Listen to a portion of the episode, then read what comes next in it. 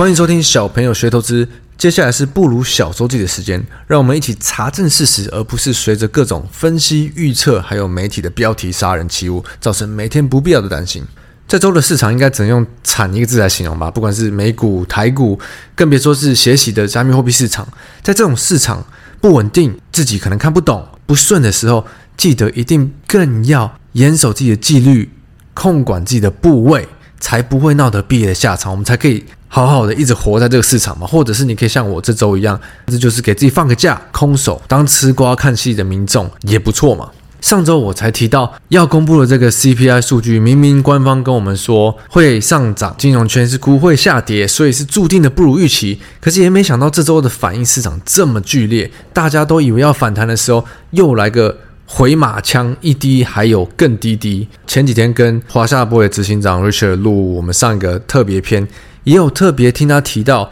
关于产业的需求的状况跟供应链现在面对的问题。他讲了一句话让我特别有感触哦。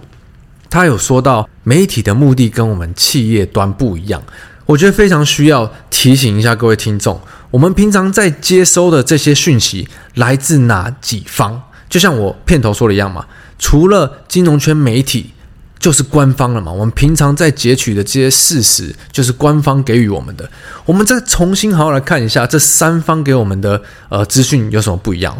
官方呢，就是政府、上市贵公司、老板们，他们的目的是什么？他们试着。解决问题，解决现在他们遇到的，不管是乌俄战争、疫情、供应链，他们需要解决这些问题，让公司可以持续经营，让国家可以持续经营。毕竟他们养的是员工嘛，跟国家的人民，所以他们会公布他们现在看到的东西给大家，并且给出一个目标，给出一个计划。他们有个共同特点哦，他们都不会把话说死，他们都会说目前这样，我们计划这样。那会随着局势调整，因为毕竟我们看清你就知道，这么多事情在变来变去的，你讲的话一定都要随着事情调整嘛。那再来呢，就是金融圈，金融圈基本上就是我们很熟了嘛，各种预期、各种预估，那主要他们就想要制造声量、制造波动，锦上添花、落井下石。因为金融圈赚钱的方式是靠波动，越多波动，他们就越有越有钱赚嘛。媒体呢，基本上就是写最耸动的，对，标题杀人，基本上就写各种金融圈预测出来。那由于官方通常就是一个发言，但是金融圈媒体我们可以找到上百上千个各种不同的评论，所以这就是我们每天在接受的讯息，大概九成是来自金融圈媒体。反而官方的是少数的，所以为什么我们投资的群众啊，我们这些散户，自然而然的就会接收到各式各样、各种不同，尤其是这种最耸动、最可怕的讯息。那我觉得今天不管你是相信官方，还是相信金融圈，甚至相信媒体说的都没有关系。可是像这种环境不好的时候，我们最容易看到的就是乡民在啊、不管是网络上，或者自己身边也很多。怪罪叶伦去年说通膨只是暂时性的不准啦，怪鲍威尔上次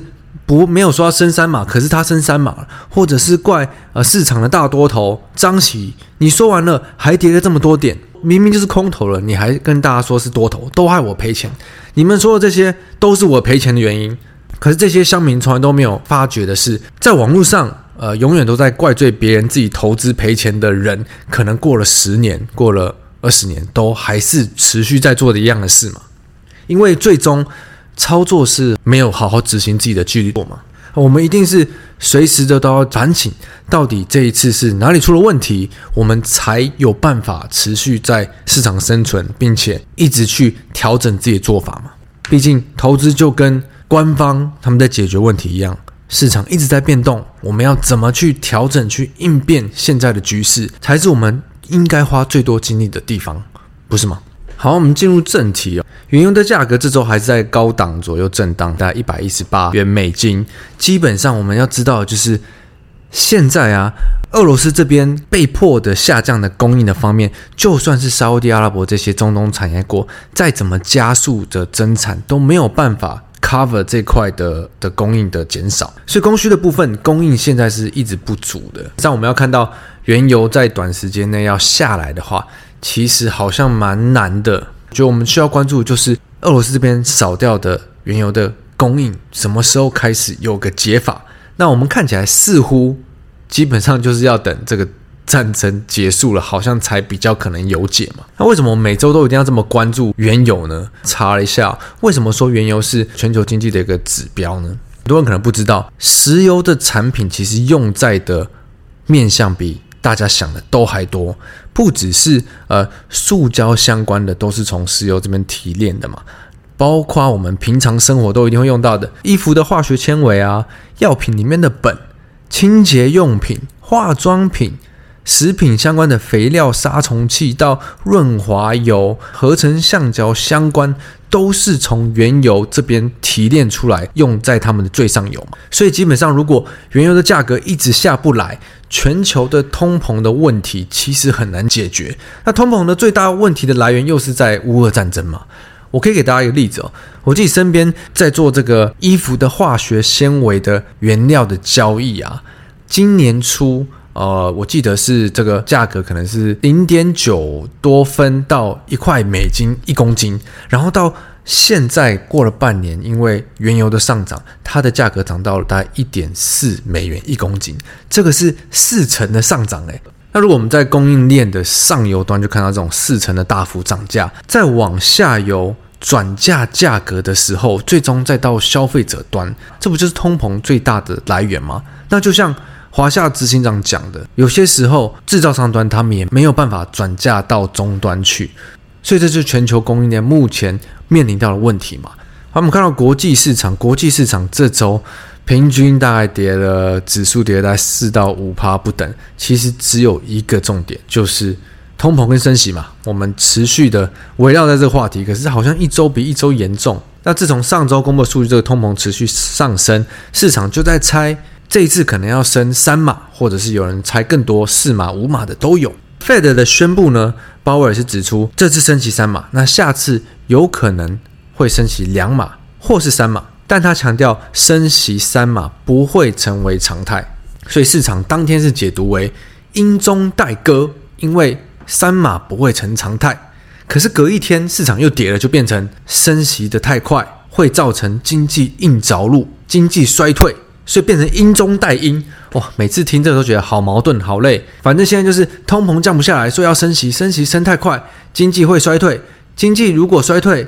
大家就都完蛋了。好像没有一个结局是好的，所以我们也看到市场就是一直跌，一直跌，市场的信心几乎就已经躺在地板上很久都没有动了。那我是有去查一些有关升息跟通膨的这个关联呢，因为我相信很多人也是跟我原本一样，是觉得奇怪，升息真的能抑制通膨吗？目前的通膨一部分是因为战争、制裁、供应链这边导致成本型的通膨，是我呃最近在讲的嘛。那另一部分就是。货币的原因造成需求过热，导致通膨，就是可能过去两年 FED 发出太多的钱。那 FED 其实对前者成本型那一块供应链，他们是无能为力的。他们唯一能够解决的是后者，就是他们之前印太多钱，他们现在把它收回去，这是他们唯一能做到的。可是偏偏目前的通膨，我自己是感觉了，好像大部分是供应链端的问题比较严重，所以才会造成原本 FED 以为。这个通膨是暂时性的嘛，但是遇到今年各种的问题，变成它没有办法变成暂时性的。那这边我看到 CNN 引述的一个调查结果啊，一共有七十五趴的企业的执行长认为啊，因为现在供应链受阻、工资上涨等等的因素，就算是即将到来的升息，也没有办法容易的抑制通膨。那这个其实我们从呃上一集特别篇的。华夏执行长，我相信他也提到了一样的说法，所以 FED 现在面临最难的就是对抗通膨，可是又不能让经济陷入困境，造成现在市场好像往哪边走都不对，怎样都是跌。所谓硬着陆，再跟大家科普一下，所谓我们最近常讲到的这种，为什么大家这么怕经济硬着陆？硬着陆呢，就指政府为了抑制通膨，采取全面紧缩货币的这个措施，导致经济快速衰退。国民的收入急剧减少，民众大量失业，所以硬着陆的冲击是很怕的，对经济、对金融、对市场都是大家非常怕会发生的一件事情。但偏偏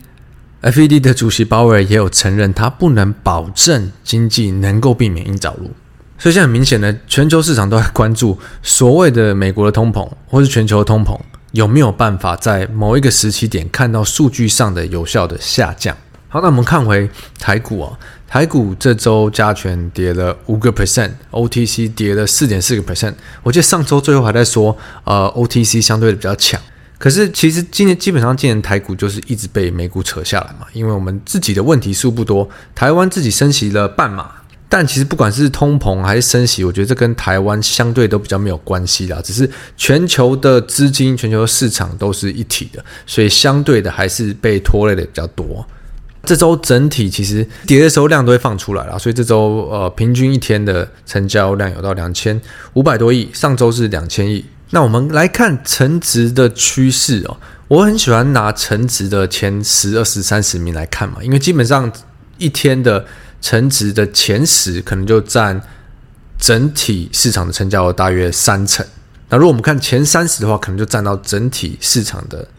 成交值大概六成之多。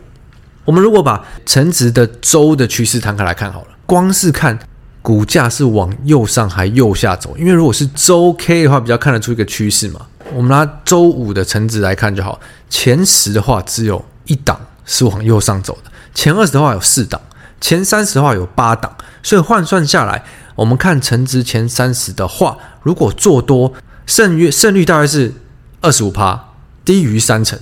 所以光是看成值，我们就知道金牛部分在台股这礼拜是大流出哦。不管是全指股、台积、联发科这些，到 IC 设计的，到 ABF 的电子，再到海运、空运等等的，都是往过去两周整理平台在往下跳的破底哦。那像这种信心崩溃的市场，我通常会最小心的就是出头鸟跟高估值啦，因为我这周在办公室的口头禅应该就是棒打出头鸟吧。不知道大家有没有发现，这周市场很多这种很强势的短线股涨停，隔周直接被打到跌停，然后隔一天再直接破底下去的平台，这就是行情不好，绝对不能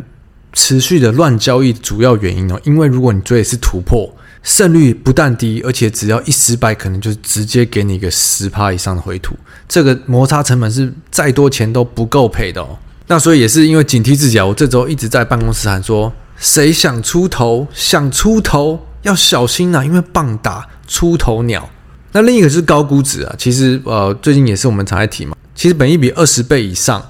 三十倍那种，你要下球都非常的容易哦。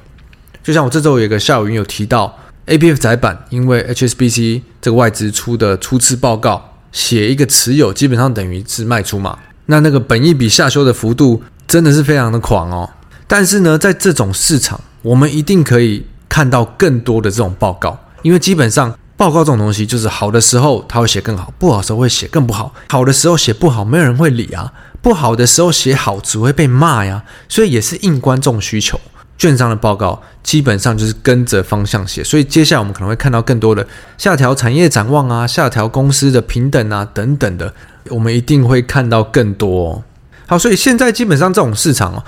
以散户来说，我觉得不要做最安全的市场。我们有两派，我们要知道是谁嘛。市场做多的人还是一定比较多，因为我们如果是看法人圈、投信、寿险，他们都还是以做多为主，他们顶多只能避险指数而已。那如果是做空的话，就会是国外的对冲基金，或者是台湾比较这种偏短线的交易者居多。如果你是一定需要做多的交易者，或者手比较痒，或者做的比较短的，还是一定要往资金最集中的地方去哦。因为像这礼拜，我们明显看到族群类有比较强的，就是航太产业嘛。可这边可以跟大家提一下的时候，我们通常已经进入。第二季底六月要进入下半年了，要进入下半年以后，大部分的市场就会开始看明年了。所以，我们举例以这这周最强的这个航太产业为例好了。航太产业现在在炒什么？他们已经在讲到明年的题材了，明年的获利会多少？所以，以明年的预估的获利去算本一比，可以给几倍？这已经是开始到下半年会开始玩的题材了。但是，我们想要看现在的话。你看现在的营收，现在获利可能完全看不出个所以然。真的要做多的人，你可以去相信这个题材，你也可以不相信。最终我们还是回到不好的时候，看不懂的时候就不要做嘛。因为我觉得最伤的是啊，我自己也经历过很多次，就是当价格一直在跌，但是你却拿基本面说服自己，这个没问题，这个会回来，它一定是遭遇到了什么状况。但我们还是最终要看到。金流才是股价垫高或是往下走的最主要的原因嘛，因为不管你公司基本基本面涨得再好，老板再看好，或者是谁再看好，或者是有什么利多，没有资金的堆叠，资金只要不进，它就会持续的跌，所以我才会常常提倡说，哦，金流会是排在我中心思想的第一位。那今天如果你是个价值投资者，你在找寻投资标的的话，就会跟金流交易正相反嘛，因为只有当金流散去，人潮退去的时候，才会有好的价格让这些。价值投资者来买进，就像这种时候，就会是我以前带这些价值投资型的外资在台湾找好的公司、好的标的买的时候。所以，当市场不好的时候，我们不但要审视自己的操作，还要再一次的审视自己适合的投资风格跟自己可以承受的，好吗？那就希望大家可以在周末的时候好好休息，周末愉快，Happy Weekend！我是布鲁，我们下周见，拜拜。